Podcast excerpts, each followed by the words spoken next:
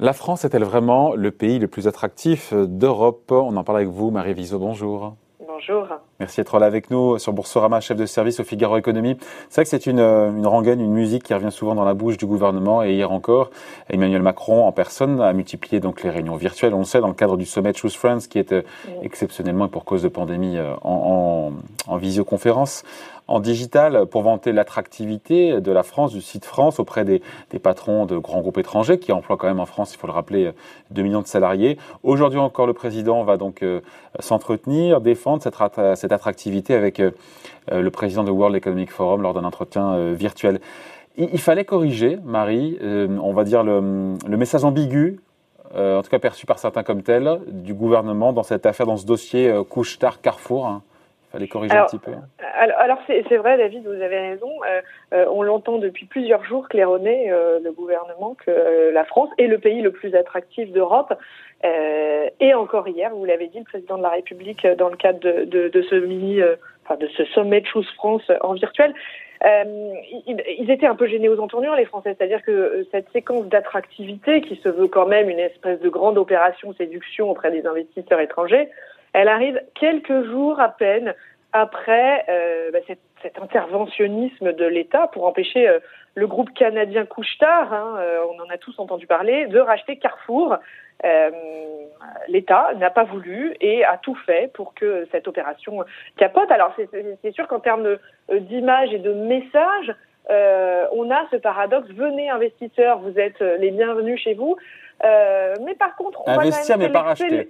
Euh, euh, investir n'est pas racheter, c'est vrai, mais dans l'investissement, il y a aussi, euh, il y a aussi le rachat. Ça fait partie de l'investissement et ça fait aussi partie de, ce qu'on veut attirer. Mais, mais voilà, on a décidé de mettre Carrefour et l'agroalimentaire et la distribution dans ce qu'on appelle les secteurs stratégiques. Hein.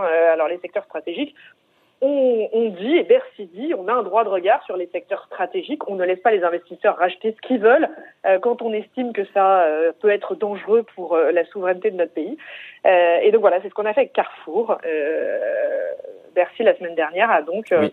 justifié ça par la sécurité alimentaire des Français. On pensera ce qu'on veut de cet qui avait un petit peu troublé les milliers ouais. d'affaires ça avait un petit peu troublé les milieux d'affaires en disant si on peut. Mais après, euh, politiquement, on... ça s'entend, hein, ça s'entend de là, la souveraineté alimentaire, les centaines de milliers d'emplois qui sont en France, ça, ça se comprend aussi. Je, je pense que l'argument d'ailleurs des emplois aurait mieux marché euh, que euh, le côté euh, souveraineté alimentaire, mais on est dans une phase, on est dans une période où politiquement c'est ultra euh, ultra compréhensible. On est dans un, moment où l'État est, un peu euh, dans, un, dans, une position de protection des Français. Voilà, les Français, ils avaient envie d'entendre qu'on allait protéger.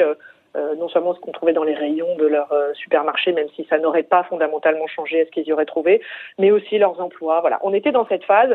Mais pour un investisseur étranger, il faut quand même, euh, faut quand même réaliser que le, le message était à ce moment-là un petit peu euh, brouillé. Un petit peu brouillé. Voilà. voilà. Et donc il fallait rappeler ce que le président a fait de la ligne mmh. pro-business du gouvernement, mmh. avec pas de nouvelles annonces du chef de l'État pour le coup, mais un rappel de tout ce qui a été accompli pendant le, son mandat. Euh, l'impôt sur les sociétés, les impôts de production, ouais. là, qui cette baisse de 10 milliards, etc. Tout etc. à fait. Ouais, ouais. L'idée, l'idée, c'était de dire, regardez tout ce qu'on a fait euh, et regardez tout ce qu'on a fait qui nous a permis de devenir euh, le pays le plus attractif d'Europe, puisque c'était votre question au départ. Est-ce que la France est vraiment le, plus, le pays le plus attractif d'Europe? Donc, il leur a dit voilà, tout ce qu'on a fait, ça nous a permis d'être sur la première marche du podium.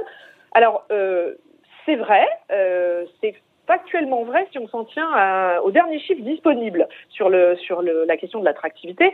Euh, ces chiffres, ils ont été publiés en mai dernier euh, par EY, mais ils portent euh, sur 2019. Alors c'est vrai, en 2019, la France prenait la place très convoitée de, de, de leader. Sur quels critères, le... Marie, sur quels critères à l'aune de quels critères on juge ça Alors ce sont en fait les, les annonces de projets d'investissement, euh, c'est-à-dire les, les, les boîtes étrangères qui prévoient soit de racheter des entreprises, hein, comme on le disait tout à l'heure, soit d'agrandir des sites de production qu'elles sont déjà euh, sur place, euh, soit d'investir de manière financière dans, euh, dans des, des, entreprises en France. Et là, on passait premier euh, en 2019. On passait euh, devant le Royaume-Uni, euh, qui était empêtré dans ces histoires de Brexit, et on passait devant l'Allemagne, qui est quand même un concurrent sérieux européen depuis depuis des années. Bon, le seul truc, c'est que depuis 2019, il s'est quand même passé beaucoup de choses. Euh, donc on ne sait pas aujourd'hui si on est vraiment le pays le plus attractif. Oui, mais factuellement sur 2019, le gouvernement a raison de claironner qu'on est la terre d'Europe la plus attractive en, termes, matière d'investissement. On, était, on était en tout cas le pays le plus euh, attractif. Et il ne faut pas bouder notre plaisir. Hein. On, termine suffisamment rarement euh, sur la première marche d'un podium et on se compare suffisamment aux autres euh, en se dénigrant parfois pour ne pas bouder ce plaisir. Après, ça, se joue un petit peu, pardon Marie, à touche-touche serviette. Hein. Oui, oui, c'est c'est euh, coude à coude. Hein. C'est alors je, pourrais vous citer le nombre le, nombre de, de, projets qui étaient prévus. Hein. On est donc avec les Allemands du 900, 1000, oui c'est ça, 971 projets pour les Allemands, 1100 pour euh, le Royaume-Uni, 1190 pour nous. Enfin, c'est vraiment on est dans un on est dans un mouchoir de poche. Ce qui est plus important, euh, c'est que maintenant les investisseurs euh, joue la compétition sur les plans de relance. Ah, c'est ça, c'est intéressant. très longtemps, c'était effectivement, avant la crise, c'était sur l'impôt sur les sociétés. D'ailleurs, nous, notre mhm. trajectoire à 25%, ça sera pour euh, dans un an ou deux, je crois. Oui, l'année prochaine. Euh, ce qui nous met déjà dans la, bah, la moyenne haute, on va dire, des taux d'impôt sur les sociétés en Europe. Bah, hein. C'est-à-dire qu'on essaie de revenir dans la moyenne européenne, dont on était quand même très très éloigné. Et donc, encore une fois, le président avait à cœur de montrer que la pandémie ne changeait pas la politique pro-business du gouvernement. ça se joue aujourd'hui, je vous ai coupé, pardon, sur les plans de relance, sur les centaines de milliards, nos 100 milliards à nous d'ailleurs au passage. Hein, de Alors effectivement. Euh, c'est ça que regardent les investisseurs aujourd'hui? Les investisseurs, ils regardent ça aujourd'hui. Euh, euh, pour investir, quel est le pays qui va avoir le plan de relance qui va permettre à l'économie de repartir la plus vite et qui, en plus, à moi, va m'offrir euh, le plus d'opportunités. Euh, et à ce jeu-là, euh, EY publie une autre étude euh, qui est assez récente puisqu'elle date de juste avant Noël. et cette étude montre que c'est l'Allemagne qui a le dispositif jugé ce qu'ils estiment être le plus crédible et attractif pour l'investissement. Pour Ça ne veut pas dire le plus massif non plus?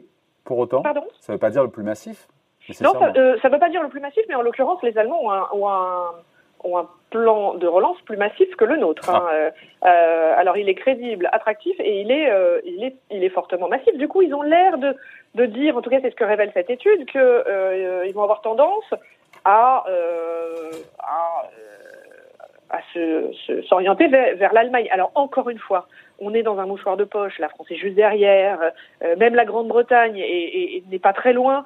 Euh, donc c'est vrai que ce qui était important pour Emmanuel Macron hier, c'est de dire notre plan de relance, euh, non seulement euh, tient euh, la route euh, est plus que la route, mais c'est un ce sont des réformes qui vont se mettre en, place. On continue ce qu'on avait enclenché au début du quinquennat. Regardez ce que nous faisons.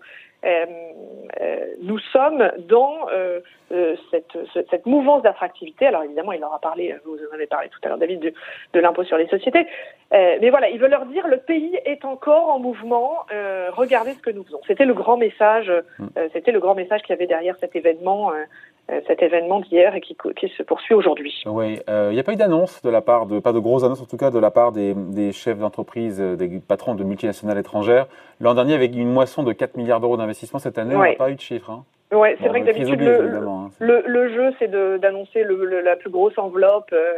Euh, d'investissement chaque année. Alors bon, un peu Merck, un petit peu Huawei, qu'on attendait qu'on n'attendait pas forcément, qui va annoncer des choses, euh, des choses aujourd'hui, mais effectivement, on n'est plus du tout euh, dans les milliards euh, annoncés les années, les années précédentes.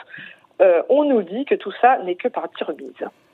Donc oui, la France est toujours le pays le plus attractif d'Europe sur les chiffres 2019, mais ce qui est mhm. sûr, c'est qu'il y a une amélioration, finie là-dessus Marie, de la perception des chefs d'entreprise étrangers, du site France. Ça, c'est indiscutable.